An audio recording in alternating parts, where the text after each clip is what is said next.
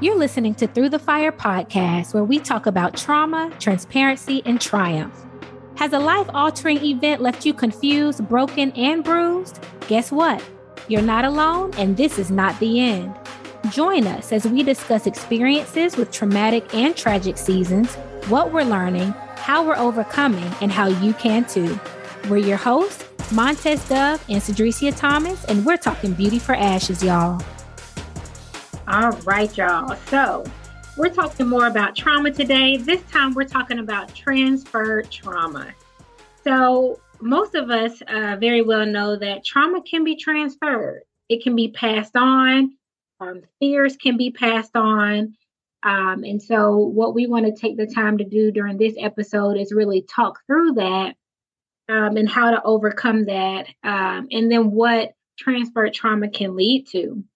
And Miss Moni, I was reminded of the power of transferred trauma during a, re- a recent coaching uh, with a coachee. So, you know, a part of what I do on my job is coaching external and internal clients. And so there are times in the coaching experience where we may have to hit the past because coaching is very much so future oriented, but sometimes to understand the present, to get to the future, we got to hit the past.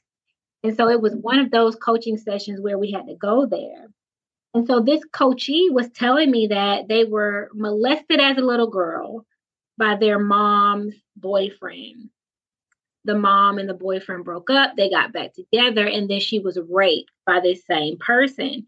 And so, you know, she was telling me the story of like how she basically raised herself, a lot of things about just being a female, being a woman. She did not receive um, and so, you know, she worked hard throughout the years, but she also told me that a portion and a part of that journey involved her grandmother telling her, like, well, that happened to me and I pushed through, or that happened to me, or, you know, keep going. And so it's a reminder of these transferred traumas. And, you know, it told me that, okay, she experienced this, the grandmother experienced this. So I'm going to make the assumption that the mom most likely experienced this too and was probably told the same thing. And so when a person is told about something that is traumatic that happened to them, and then they get that response, well, you know, it, it, it happened to me and I pressed through, or it happened to me, you got to keep going. It kind of minimizes this idea of it being as bad as it is. So then you start thinking, well, it happened to everybody, or it must not be that bad, or okay, if they took it, I can take it. I'm not going to say anything. I'm not going to do anything. And so then we have the, these behaviors, right? So if her grandmother is telling her this, then she probably starts to operate like her grandmother. So, okay, my grandmother told me this. So we probably will start to see similar behaviors between the grandmother and the granddaughter. Um, you know, similar thought processes and perspectives all of these similarities begin to happen and, and they, they get created. And so, you know, the same experiences can yield the same trauma. The same responses to those experiences can yield the same behaviors. And so that now, Miss Moni, now we're looking at generational patterns and curses. Um, and so we have to be careful about uh, transferred trauma and how we can uh, intentionally and unintentionally pass things on because she already had something that was super duper traumatic happen, you know? And so then for her grandmother to say what she said, that's more trauma added to it. So if we're not careful and if we don't unlearn and relearn, we'll think that's how we're supposed to handle it or that it does happen to everybody and it's okay. You know, and so then we're looking at three generations of a woman of women who act the same, who have had the same experiences, who have the same behavior. And so, like I said, then we're looking at those generational patterns and, and, and curses. But you know what, Miss Moni? I found that to be the case not only just in um, families, but it can be in just regular relationships as well. Like people can project their stuff onto you. And so you have to be mindful of that. And, and for a period of time there, you have to ask yourself, okay, what's mine and what's and what's theirs? And it can just arise from spending time with people. You know, if you're spending time with a friend, if you're spending time with somebody else, you can spend a lot of time with someone, and then you can even notice that you're beginning to talk like them. right? Or you're starting to use the same phrases or the same words, the same vocabulary as them. And that that's a normal thing. And so if we know that those things can happen, why wouldn't some of those traumas be transferred, right? If if we're not if, if we're not mindful. And so it, it just uh, sends us to the place where each person is an influencer. Like we influence. And so um, we may be influencing more than we think we do. So we just have to be mindful of what we're taking from other people, what we're putting on from other people, and even what, what we maybe could be, be projecting onto others as well. So again, just asking yourself and being aware of, you know, what's yours and what is somebody else's. You know, transferred trauma is not just a family thing right? It can come from a friend, it can come from a supervisor, a boss, a colleague, a coworker, an acquaintance. I mean, the list goes on and on. And I'll just use an example um, from me, and this is like child to parent. My great grandmother was afraid of frogs. My mom terrified of frogs. So I remember her being terrified, seeing her terrified. I remember it was raining hard one day, and it was a frog at the door we sat in that car until that frog went away. Hmm. So now to this day, I can't stand them. Get it away from me immediately. And so that that's three generations of those, you know, that's that fear being passed down. And so it made me think of um when we're thinking about this child, the parent thing is that, you know, children are impressionable. So it, when we look at the lens of child to parent, we do have to be mindful of what we allow them to see. And that includes our fears and our traumas as well. But that that's just a quick example you know of how those things can be just transferred or and and and what we see we can automatically start doing whether we're aware of it or not. Um, and we say that children are impressionable but we as adults can be impressionable as well. And so i know one of the things my therapist just told me to do she said you know guard guard your heart you know guard what you allow to to get inside of you and you know, that guard word can almost mean like putting a wall up, but I don't want people to think of it in that way. Just protect you, right? Protect you because everybody is dealing with their stuff. And if you're not careful, it can it can get inside of you. People can project their stuff onto you. And so making sure that you have a guard up, making sure that you have just that layer of protection so that let's say if you're talking to a friend and you're trying to help them out, that it's not you know, eventually uh, transferred unto you. Even Miss Moni, when I'm doing my coaching session, I have to, you know, just just have a moment where I, you know, I'm covering myself. I am I'm guarding myself because other people's stuff can hop onto you. And so, what have you seen as it pertains to just these transferred traumas? Any stories that you have? Well, first of all, Drecia, I I, I want to say about this frog story. Yeah we might be kin to each other because I am also terrified mm-hmm. of a mm-hmm. frog. Can't stand it. You hear me? I, I really think you can rob me with a frog. So I I get it. So you know we might be kin and not might not even know it, but yeah, I can relate to um, things being transferred from generation to generation, and um, also as you were sharing the story of the young lady that you were coaching. And it was just talking about how, you know, her mother just pushed those issues to the side or pushed that trauma to the side.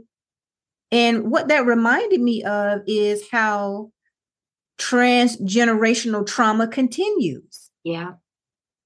Because all it is is unresolved trauma or unprocessed trauma. I mean, you're taking these big, big hits and these big blows, and you just keep moving and you just keep on moving with the wounds and all. So, a lot of people go a lifetime uh, from childhood trauma to adulthood trauma. A lot of things are even transferred from childhood into adulthood because they were never addressed. Right. And you know what, Miss Moni? Some things are transferred through the womb. Yes, ma'am. So that's why it's so important to heal and deal, especially like, you know, as you're bringing someone else into the world, because I don't think we realize how much stuff can be transferred through umbilical cords and through the womb. That's right. You're exactly right. That's why a lot of times when um people are addicted to drugs, mm-hmm. it transfers to the baby. Mm-hmm. If someone is under a lot of stress when they're pregnant, oh, it transfers to the baby. So I think a lot of these things even run through our DNA. Yeah. You know, because trauma runs deep, deeper than people would would you know know. So yeah, that's that's the history of um generational trauma, this transferring of issues from one generation to the next. And you know, a lot of times, even on a larger scale, um, as groups of people or as different cultures of people, I know a few groups who can relate to this. Uh, Native Americans can relate to generational trauma. Also, African Americans, um, when it comes to slavery, can identify with generational trauma. People who are survivors of the Holocaust can relate to generational trauma. So it goes on and on and on. And um, that's why it's so good to know our history. It's good to know our family tree and, and lineage if we could It'll help us to better understand ourselves. It'll help us to also be aware of certain things. It'll also help us to identify um, with certain things. I know one time I just was sitting back and looking at a behavior that was going on um, in a family. I noticed that uh, the mother had a certain behavior of really not listening. She was not a good listener. Then I saw that her son had the same issue. Um, he was just not a good listener. And then later on, I saw his daughter with the same issue. So it was almost like I just saw a straight line coming mm-hmm. through a few generations. I'm like, wow. So that makes sense why she doesn't listen. That makes sense why he doesn't listen. That makes sense because the mother doesn't listen. So it's all connected. Absolutely. Wow. Yeah. So we just wanted to make people aware of, you know, a lot of things you might be dealing with. It didn't originate with you. Mm-hmm. It didn't originate with you. But the good thing about it is when you recognize some of these uh, behaviors, when you recognize you're in cer- certain circumstances, just some negative traits and behaviors, if you would just recognize them, you can actually turn those things around. You can actually look at your family and see is this something that's coming from generation to generation? And how can I stop it? How can I do something different? How can I turn around? It can also bring out something to let you know that I need healing in this point at this spot because this has been in my family for generations. And um, I don't want it to go any further than me. So I want to go ahead and get the care that I need, the attention I need, the therapy that I need, whatever self work that I need to do to turn this around, if at all possible, I can do that. Mm-hmm. Sometimes it takes, because you don't know something's happening when you've been in it. When you've been in a thing, you may not even realize you have that behavior. And so sometimes it, it it'll it causes you to have to have an outside person to reveal that. So I want to invite people to do, you know, to to do that. That can include getting therapy. Let's say you're sitting there, you're talking to your therapist, and she or he is connecting the dots. And then they're able to say, I see a pattern. Because again, when we've been in a thing, we may not recognize that pattern so much. And so give just allowing and encouraging and inviting everybody to do that, to be open to outside uh, information, because um, that can give you a clearer lens. Because when you when you're inside, it's blurry, mm-hmm. right? Um, and so I, I do want to say kudos to everybody now. Kudos to you know the the younger generations as well, because I, I do see that there's a lot of relearning and unlearning and across generations. So that seems to be a thing, right? people of all ages are unlearning and relearning. So I want to encourage and invite everybody to do that. Um, because you may not even realize how much or how many family behaviors or transferred traumas or generational patterns um, that you could be operating in. Dreesy, do you think that different time periods in life will allow people to address things differently? Um, just like you just said, a lot of the younger people are making different changes and different approaches towards trauma. Do you think years ago that maybe uh, a person in slavery could do anything about their trauma? Mm-mm. I think that as society has grown and evolved, people have too, you know, because now I'm not going to say it's easy and it doesn't take any less courage than it would back then, um, but it's more welcoming, mm-hmm. right? It still takes a lot of courage to speak up and to unlearn and to relearn. It still takes it's still not the easiest thing to do, whether we're looking at someone from the 1800s or to this present day. But I think we all would agree that the the time and the society the society's perception is different which makes it more inviting now to do so. There's no way somebody would be able to do that back in back in that day. I mean but we can even go to the 1960s and say the same thing you know?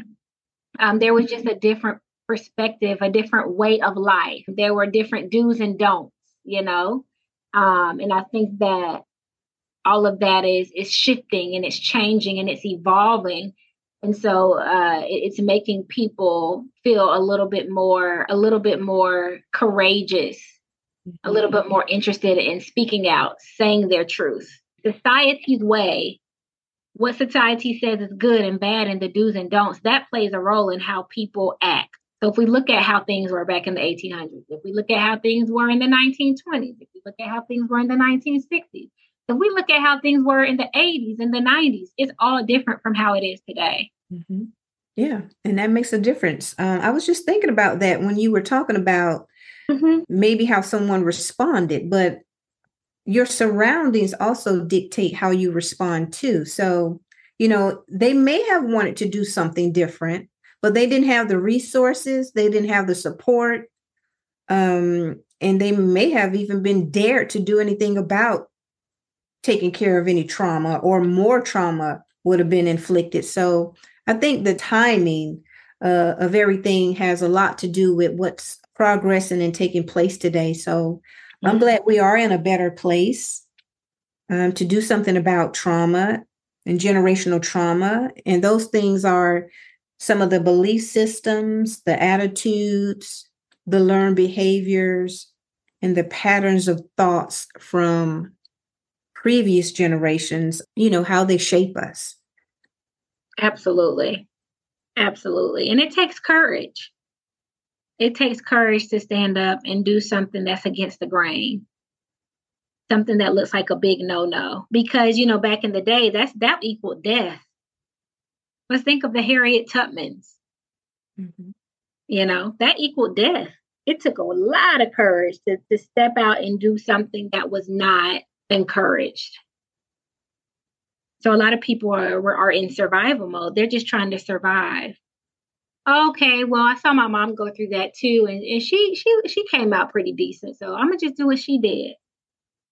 Oh, my daddy had that issue too, but okay, you know, he looking pretty good. Okay, I'm gonna just do what he did. That's right. And like I said, different cultures um may not have had the support they needed to reach out and get the different help that they needed. Mm-hmm.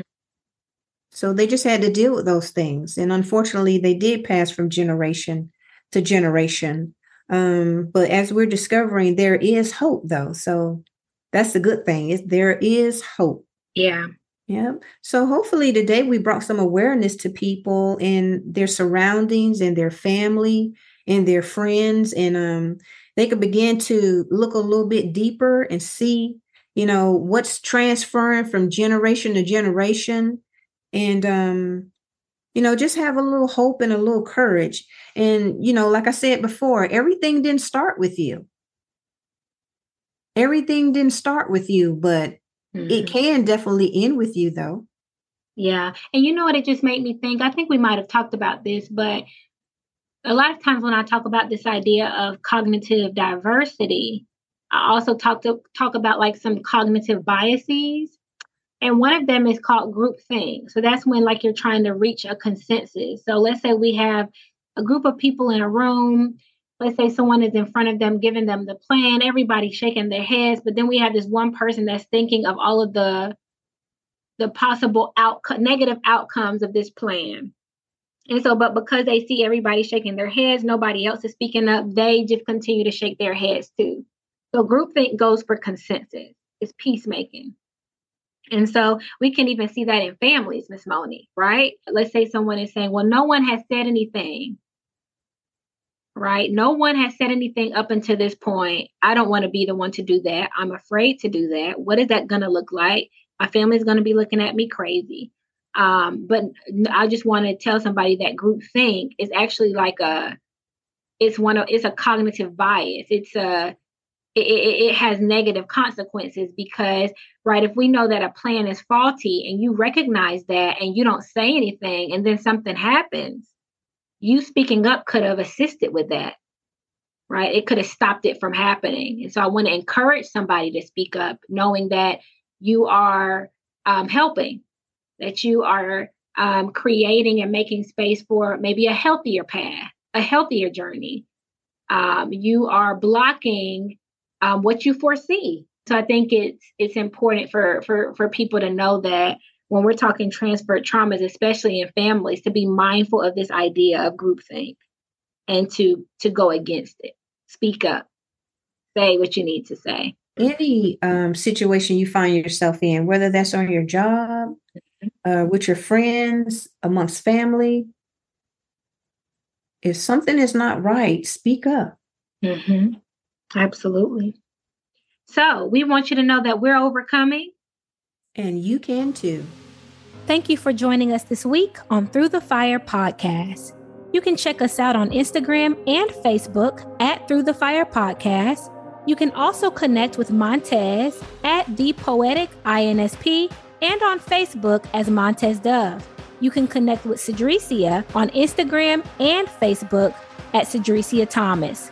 Be sure to subscribe to the show to catch new episodes every Thursday and leave us a comment or review. Thank you for listening and see you next week.